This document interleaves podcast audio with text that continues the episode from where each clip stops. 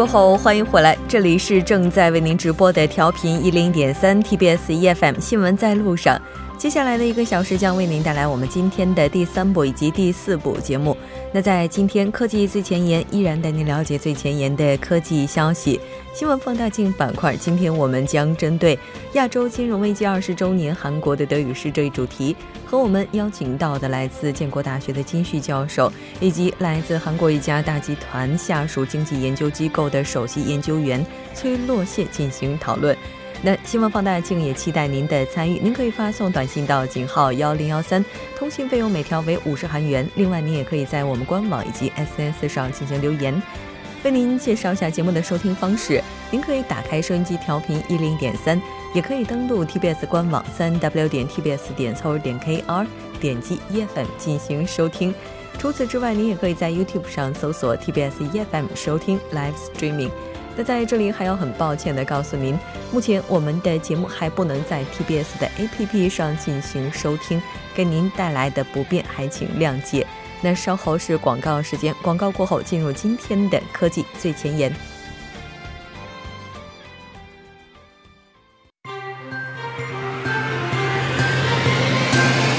发现新科技，体验新生活，带您了解科技最前沿。好了，欢迎回来。接下来马上为您带来我们今天的科技最前沿。首先还是请出栏目嘉宾，来自首尔大学的朱教授董克。董克你好，莫真你好。很高兴跟董克一起来了解今天的科技最前沿。其实这两天我在家看了有一个科幻的小品文，非常有趣，就在讲火星上的这帮人，他们在探测地球的时候，发现在地球表面有一层不明的物体，然后污染非常严重。他们就说，如果要是火星人能够在地球这么恶劣的环境下都能够生存下去的话，那么在其他任何星球都没有问题。所以他们一定要开发地球资源。我当时。其实笑的同时也有一丝心酸，也就意味着我们的地球现在这个环境比我们想象当中要恶劣的多。怎么说呢？这个环保问题是伴随着我们这个科人类文明和科技发展不可避免的这么一个东西。是的。那怎么说呢？上周的来自全球一百八十四个国家的一万五千三百六十四名科学家呢，联盟联名发布了一封致人类警告信。那呢，也是提醒众人啊，这个地球正在身处险境。这一万五千多名科学家呢，在信中指出啊，说我们对自然世界的影响很可能导致人类的悲惨结局，并对地球造成无可挽回的伤害。那这份警告啊，是科学界第二次向全人类提出的一个警告。第二次，那第一次是什么时候呢？早在一九九二年啊，这个一千七百名科学家们就曾经联名向全人类发出过警告，称人类活动啊对环境和资源造成了不可逆的严重破坏。如果不采取行动啊，那么人类当前的做法将威胁到整个地球的未来。然而到现在啊，二十五年过去了，情况呢非但没有改善，反而变得更加糟糕。那在此次发布的这个第二封的这个警告信中呢，科学家们称，人类已经开启了五点四亿年来的第六次物种大灭绝。那许多现代生物啊，都将从地球上消失，或者到本世纪末宣告灭绝。其实呢，这个科学家们。自从这个第一份警告发出之后呢，只有这个臭氧空洞问题有所改善。而第一封信，第二封信呢，这个希望人们这个人类哎能够以臭氧空洞为例，意识到这个全人类的这个果断行动可以产生立竿见影的效果。然而呢，在另一方面，除了臭氧层空洞啊，其他所有先前指出的问题啊，无一例外不在恶化当中。如果呢，也是也告诉我们，如果人类不立即采取行动的话呢，那将有。这个无数的人遭到苦难，也有无数可怕的后果在等着。嗯，那其实应该怎么讲？地球现在面临的很多问题，我相信是个地球人大概都是略知一二的。我们都知道需要去保护它。那但是这次联名提出的这份警告，它具体包括什么内容呢？呃，我们对这个环境的问题呢，都有或多或少的认识，但是呢，可能人从人到人对这个这个深刻程度。可能嗯意识的不是很一样。那这些科学家们呢，根据政府啊、非营利组织和个别研究数据指出，在过去的二十五年时间里，全球人口增长了百分之三十五，可是呢，人均淡水资源却减少了百分之二十六，海洋死亡区面积呢增加了百分之七十五。哺乳动物、爬行动物、两栖动物、鸟类和鱼类的数量减少了百分之二十九。然后呢，近三亿英亩的森林啊已经消失，而且全球的碳排放量和平均气温呢仍在显著上升。嗯，那这一联合声明的发起者啊，俄勒冈州立大学的威廉·瑞波认为，人类并没有试图去限制人口增长，也没有在这个温室气体减排、鼓励可再生资源、保护动物栖息地、恢复生态系统、遏制污染等。方面做出足够多的努力，而这些呢，恰恰也是拯救地球所必须的步骤。那他指出啊，人类正走在一条不可持续的道路上，也就是我们一直在倡导可持续发展，但我们走的这条路是不可持续的。是的，那当然不能只是提出来这些警告吧？有没有一些什么具体的建议我们可以去做呢？有啊，那科学家们督促啊，说为了拯救地球，人类应减少肉类食用，降低生育率。降低能量消耗，并使用更清洁的能源。那科学家们说啊，这个我们对物质的消耗非常惊人，并且毫无节制。那无论是从地理还是人口分布而言呢，都非常不均衡。此外啊，这个我们也没有意识到人口飞速增增长是招致生态和社会威胁的重要原因。那这些呢，都是使地球未来岌岌可危。嗯，而且呢，科学家们还进一步指出啊，这个会破坏臭氧层的化学的物质的减少，以及可再生能源的增长，这是人类迈出的积极一步。那此外啊，随着教育水平，女性生育水平也在迅速下降。那部分地区的去森林化速度呢，也有所减缓。但是呢，现在需要由公众向政府施加压力，要求采取更加果决的行动，包括建立更多自然和海洋保护区，然后颁布更严格的这个野生动物偷猎和交易法律。开展更有成效的这个计生和教育项目，鼓时鼓励这个素食主义，减少食物浪费，以及呢广泛采用可再生能源和其他的绿色技术等等。但是也有人说这是危言耸听啊，因为地球还好好的，每天在公转自转，我们每个人也在正常的生活着。那你？一定能，刚才这个可能你注意到，我用词用的是这个科学家们，然后向人类提出的这个警告。那有些人呢，他可也许会选择忽略这些事实啊。但是呢，这个认为科学家们危言耸听。但是科学家的工作呢，就是分析数据，预测长期结果。而科学家们认为签署这第二封警告信的科学家呢，这个并非在吓唬人。嗯那科学家们称啊，这个人类正沿着不可持续的发展这个道路越走越远，而他们呢，只是承认了这个显著的事实。是，哎，他们希望这封警告信呢，能够引发公众对全球环境和气候的一个热烈讨论，哎，而且呢，科学家们提到了很多数据来支持这一观点，比如说这个今年八月发布的这个一项研究就指出，这个墨西哥湾的这个死水区面积已经达到了一万四千平方公里。那二零一五年呢，这个一家公司利用去森林化发展指标和生物多样性数据，这个绘制了全球濒危哺乳动物的分布图。然后呢，指出这个英国五种，加拿大十一种，美国的三十五种濒危哺乳动物。那还有世界自然基金会此前也警告称啊，截止至二零三零年，那预计全球呢将有一点七亿公顷的森林消失啊。那多大呢？我你。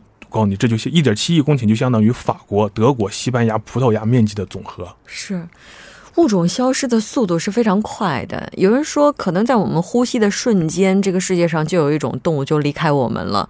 那对于这样的一种情况，当然不是我们希望看到的。那我们总是认为亡羊补牢，有的时候它是晚的，但是只要我们愿意开始，现在应该还不晚吧。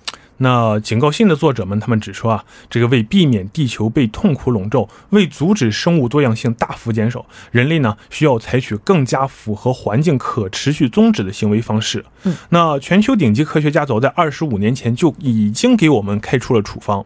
那我们却对他们的警告呢充耳不闻，很快呢我们就将错过重回正轨的机会，留给我们的这个时间呢正在飞速流逝啊。那无论是这个黎明百姓还是政府机构，都必须充分意识到，生机勃勃的地球是人类唯一的家园。那为了人类全体呢？那为了我们赖以生存的星球，我们呢有能力做出惊人的进步。嗯，但其实这个话题稍微有点大。我觉得对于很多人来讲的话，我们都知道地球需要保护，我们都知道这个世界上会有很多的物种，它们一点一点的、慢慢的就永远的消失在我们的视线当中。但是，可能大家都会觉得这件事情离我们很远，因为我们看不到，我们只能看到自己周边的这些东西。我们的，比如说自来水，它依然在流着。然后我们所用的一些资源，现在依然是够用的，我们会有这样的一种感觉，所以大家就会觉得，保护地球这件事情是别人要做的事情，与我无关。也不是，那其实，在别人在问我怎么做好环境保护的话呢，我就给别人这么一个观点，我说，那徐志摩当时不是写了一首这个情诗吗？那个非常浪漫，叫“轻轻的来，轻轻的我来了，轻轻的我走了，挥一挥衣袖，不带走一片云彩”，是吧？这很难。这个东西呢？不是说你垃圾留下多少，而是说你看我们人类作为一个在在食物金字塔顶端的这么一个物种，嗯，却有这么一个六十亿庞大的体积，那它的下端这么不稳，是什么来支持着你？所以说，我们一切一切的消耗都要照着哎不留痕迹来做，这样你可能就达到了一个环保的贡献。是，我觉得这话说得好，轻轻的我来了，正如我轻轻的呃什么呀？轻轻的，我 反正就轻轻的就行了，就是挥一挥衣袖，不带走一片云彩就可以了。好的，非常感谢董科为我们带来今天的这期节目，我们下期再见。谢谢木真。稍后我们来关注一下这一时段的路况、交通以及天气信息。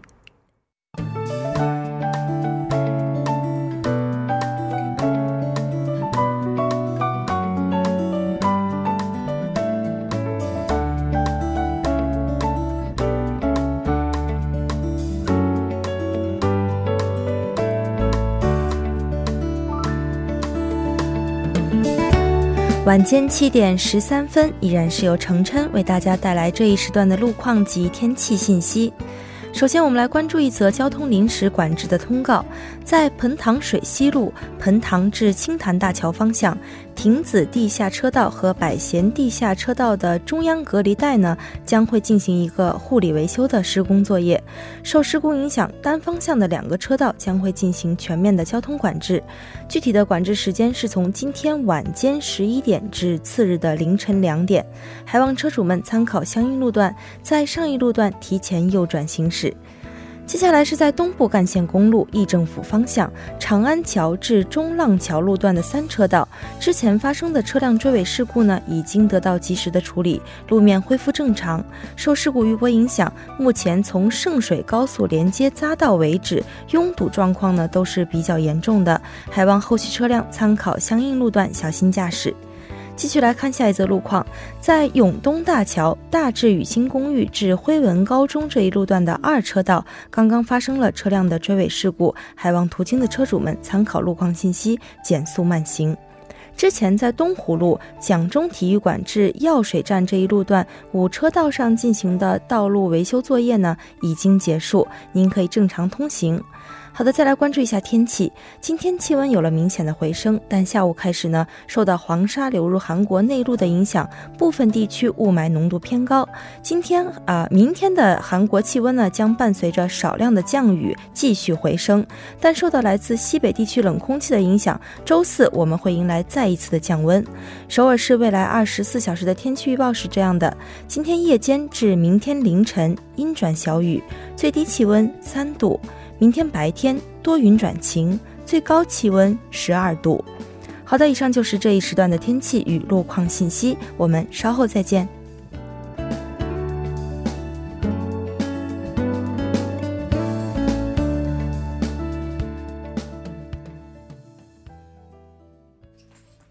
好的，欢迎回来，多角度、全方位为您深入剖析韩中两国实时热点焦点。今天我们要讨论的话题是亚洲金融危机二十周年，韩国的德语诗。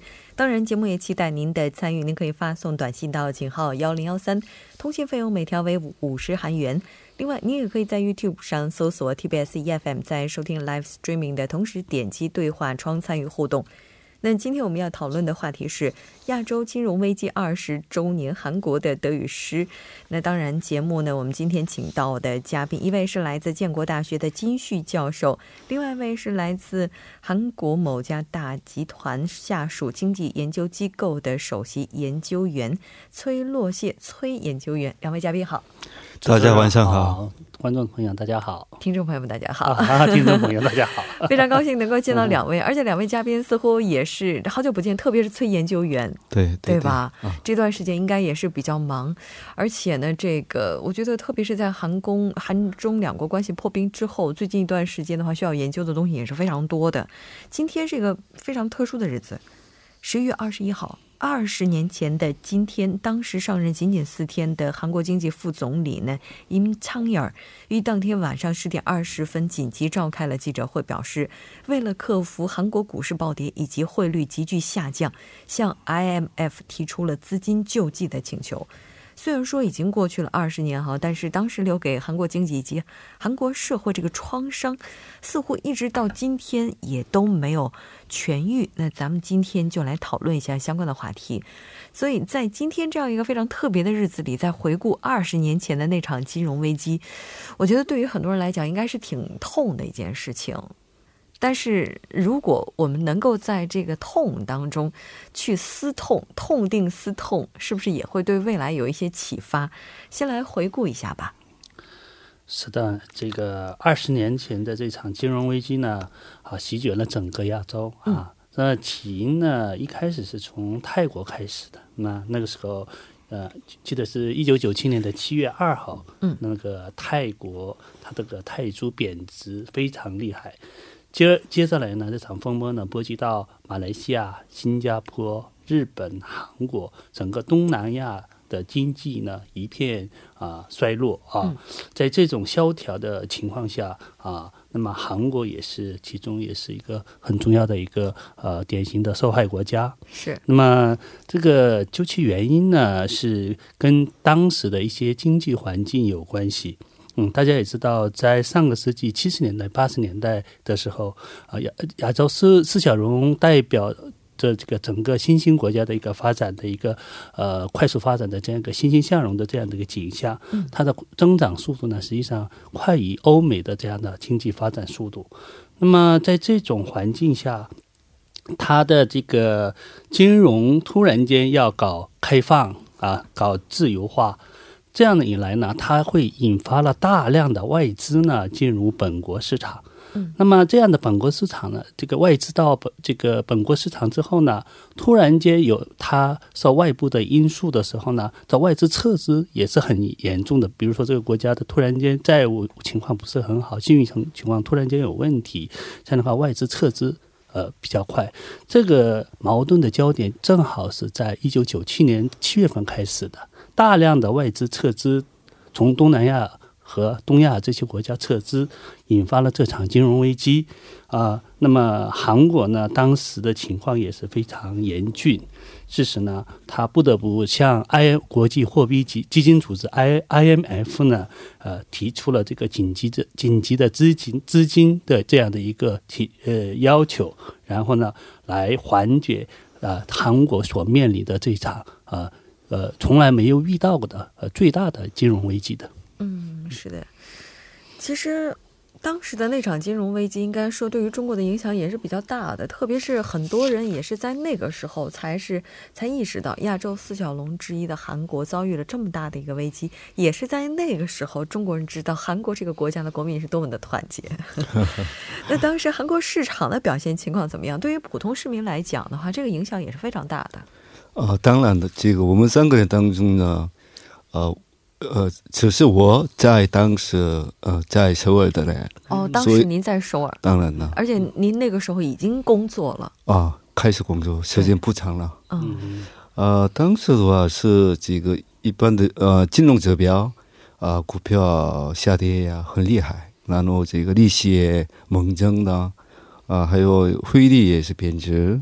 等等一系列的这个这经济指标，啊不好的这负面的情况都同时出来，嗯，啊，所以呢，这个当时这个人们的这个有些这个周边的这个情况是不是不是很很好？还有当时也是快到冬天的时候嘛，啊，所以呢，整个韩国来说的话是一种一种沉默的。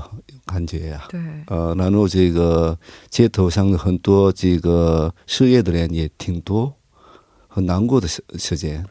就那个时候有很多人，他们真的是当时失业率非常高。当然了，当然了。哦，然后公司的话，在那个时候也是大批的裁员吗？啊，主要是倒闭的公司比较多啊，倒闭的公司。比如说，呃，一个统计来说的话，是当时韩国三十大集团，嗯，呃，当中呢，这个十六个公司，嗯，退出了。然后银行的话是二十六个，呃，六个银行当中一半就是退出了，就是直接就关门了。当然了，当然了，被合并啊等等。嗯，被合并或者是直接关门。当然了，就是说这个名字可能就从此从市场上就消失了。嗯，那那那个时候的话，真的，一半的银行，一半的这些三十大企业。就遇到这样的一个危机，那可想而知，对于中小企业、一些小型的企业来讲，这个打击可能是更致命的。当然了，当然了。哇，我觉得真的可能是一场噩梦吧。是的。九七年的亚洲金融风暴，其实中国大陆受到的影响是比较小的。嗯，是的，这个，呃，实际上当时我先看一下韩国的情况呢，它最致命的问题就是一个外汇储备金呃锐减。当时十二月份的啊，十年二十年前十二月份，它的外汇储备金呢仅仅是六十亿美金。嗯，这个六十亿美金呢，意味着韩国只能满足三个月的这样的外汇储备的这样的非常严峻。嗯，那么为什么当时中国没有这个发生这种金融危机呢？外汇储备高，跟这个外汇储备还是有有点关系啊。就今年我们中国已经有一千三百亿的这个外汇储备在呃央行里。这是一个原因，另外一个呢，当时中国和世界经济呢尚没有接轨，因为当中国是加入啊 WTO 呢，实际上二零两千零一年开始加入的嘛，那个时候呢，呃，意味着我们的很多的金融啊经济呢，并没有完全跟世界经济完全接轨，所以呢，这些很多热钱没有不能进入中国市场，这个也有很大的一个关系。再一者呢。我们当时这个还有面对面对这样的一个危机，呃，当时中国的呃一些领导人还是比较果断的，他就是坚坚挺人民币不贬值，这出呃这样的一个政策，这个呢也是对于稳定周边的亚洲的这样的金融环境，稳定世界的经济的一个波动，还是起到了一个积极的一个肯定的作用。是的。其实，在那场危机当中，应该说中国也是成为了韩国一个非常重要的后盾，非常有力的一个后盾。对对，发挥了比较大的作用。那跟其他的亚洲国家比起来，韩国似乎更愿意用 “IMF 危机”这样一个词来形容九七年的亚洲金融风暴，这是为什么呢？呃，金融风呃风暴强调原因及发生的原因，呃，反而 IMF 危机的话强调过程。嗯，比如说，这是怎么理解呢？这个金融风暴的原因是有内因和外因。嗯，呃，当时的九七年的这个金融风暴呢，从外因开始的，不是内因开始的。比如说，有有些很多这个股，呃，热钱这个流出了，开始的嘛。嗯，呃，所以呢是。只能这个金融风暴的话是，呃，不太明确，呃，说明实际的原因。嗯。呃呃，另外的话是，当时很多这个东亚国家都，呃，给这个 IMF 申请了这个援助嘛。嗯。所以呢，是，呃，这个 IMF 危机的这样的说法是更准确的。嗯，还有呢，这个以前这个九七年以前的有些，呃，世界上发生的有些金融危机，呃的这个分类来说的话，这九七呃九七年是第一次从外部的冲击造成的有些这个金融这个呃风暴。啊，就在九七年之前的话，韩国内部出现的一些危机，大部分是内因，不是那个世界经济来说的话，啊，以前的以前的，比如说啊，南美呀，有些国家发生的都是内部的原因啊。就在全球范围来看的话，就在九七年之前都是由内因造成的，对对。但九七年这场的话，全球受到波及的国家大部分都是外因影响，对对对，嗯。那所以说，这也是韩国喜欢用 IMF 危机来形容这场风暴的原因了。啊，那在 IMF 救援之前，咱们先来普及一下这个 IMF 它的职能和责任吧。嗯，好的，那我把这个 IMF 的一个嗯呃简称呢，它就叫国中文叫国币货币基金组织啊啊。那么它呢是实际上一九六九年它成成立的啊，主要呢为这个现在呢。成员国呢，大概有一百八十九个国家参与这个组织呢。它的使命呢，是为了呃给这个陷入严重经济危呃危机的国家呢提供协助的啊。比如说这个国家发生严重的这样的赤字问题呢，那么他就拿出这个基金呢进行援助，让这个通过这个呃基金呢帮助这个国家呢呃把这个它内部问题进行改革。然后就是把整顿它的那个金融经济秩序啊啊，但是它那个好像是这个使用的这个金额呢啊，只能用一年时间，也也比较这个短，但是呢，这个它的要求。条件是非常苛刻的，以至于苛刻到这个很多国家都不敢使用这个 IMF 的这个基金啊。那么它这个还有一个很大的一个缺陷呢，这个组织呢主要由美国和欧盟来控制的嘛。嗯，那么他们控制这个这个问题上啊，还是以代言他们的利益。所以呢，韩国为什么当时受到重创呢？他这个 IMF 也这个。他提出的条件过于苛刻，实际上只只在啊直接损害了韩国经济的很大的利益部分，导致很多的失业问题啊、社会负面问题的存在啊。嗯，其实就像刚才教授提到的，说它是由美国以及欧盟，就是欧洲国家，他们主要发起或者说主要来控制的。那当时他们也是受到了比较大的牵连，也许他们是在自顾不暇的一种状态下，已经没有余力去照顾韩国，也可能会出现这样的情况。我们来稍事休息吧，半年过后继续来讨论今天这样一个话题。